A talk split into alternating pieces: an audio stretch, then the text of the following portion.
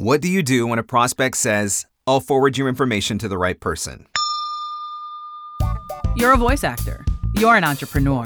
You're a VOpreneur. Welcome to the Everyday VOpreneur podcast, your guide through the business of voiceover. If you need help with the business and marketing side of voiceover, look no further than VOpreneur.com. I have built this site to be your hub for all things business and marketing. You can book a free 15 minute consultation with me to talk about your marketing challenges, listen to the podcast, catch an episode of Free Advice Friday, or see all of my premium content, including marketing classes and private one on one coaching. Everything business and marketing related to voiceover is at VOpreneur.com. That's VOpreneur.com. The VOpreneur Podcast. Hey, it doesn't suck. Not as funny as Conan, not as cute as Seth Meyers, not as smart as Colbert, but he's one of us, and that counts for something. Here's Marc Scott, the original everyday VOpreneur. The Everyday VOpreneur podcast was created to be your guide through the business and marketing side of voiceover, to help you navigate all of those unfamiliar spaces and tasks outside of the recording booth. So, for the summer series episodes, I'm giving VOpreneurs the opportunity to join me live on the show and ask their most pressing business and marketing related question in hopes of providing even greater support and advice to the community. This week, I'm joined by Francis Cox. Welcome to the show, my friend. Thank you for having me, Marc. So, what is your most pressing business and marketing related question? Uh, well, this is something that's happened to me uh, a couple of times. I've sent out an email um, to a named person and uh, received a reply, yay. Okay. Um, and they write back to me and say, uh, yeah, thank you very much for your email um, and uh, the link to your demos. I've passed it on to my colleague who deals with voiceover. Okay. And if he's interested or if she's interested, she'll get back to you. And um, um, and I'm just thinking, what do I do? how do I how do I find out the name of this colleague uh, so that I can carry on the conversation? Right.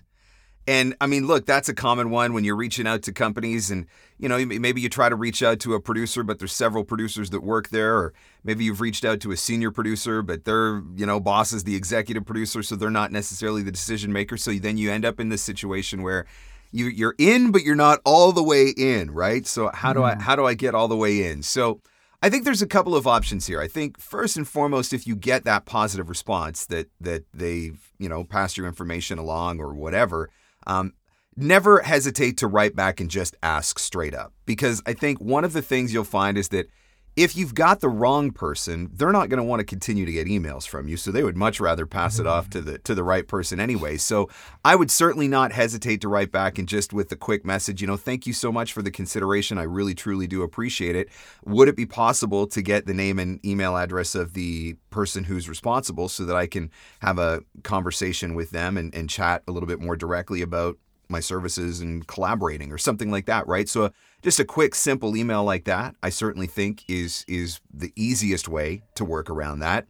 Uh, and then I, I would also like to add to that, if you're doing your marketing, you reach out to somebody and you're not sure if you're reaching out to the right person because there is you know, three or four different producers that work there, or, you know, you're not sure if you should re- reach out to a senior producer or executive producer or to a producer or a creative director or whatever.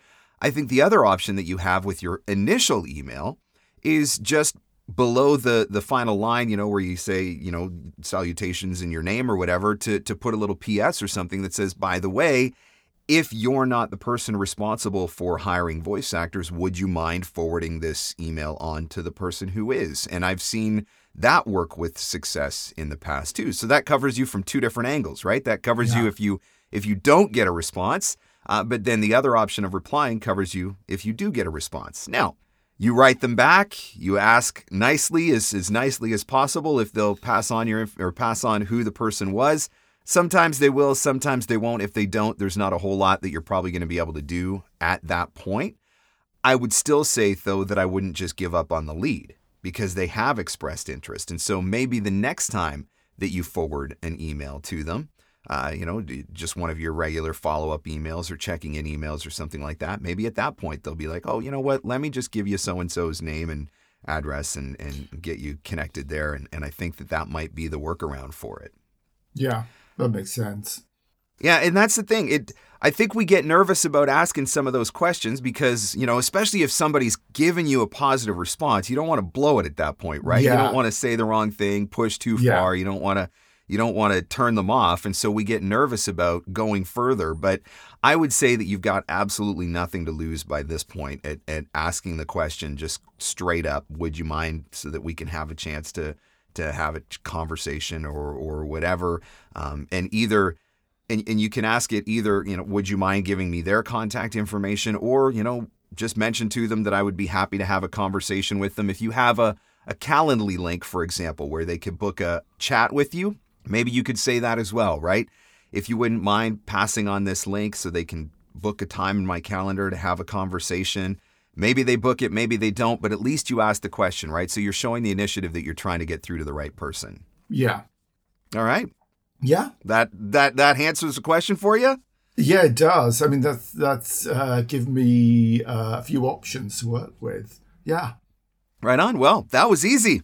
yeah, So Yeah. now you've got now you've got more time on your schedule to send a few more emails and uh, hopefully convert a few more prospects. And and Yeah, you've got a couple of strategies to be able to carry those conversations on a little bit further. yeah. All right, Francis. Well, thanks so much for coming on the show, and uh, glad that I was able to help you. Well, yeah. Thanks for the advice, Marc. The Everyday VOpreneur podcast. Available everywhere fine podcasts are given away for free. Mostly, we think. You have a great website, right? Well, make sure you host it at some place that doesn't suck.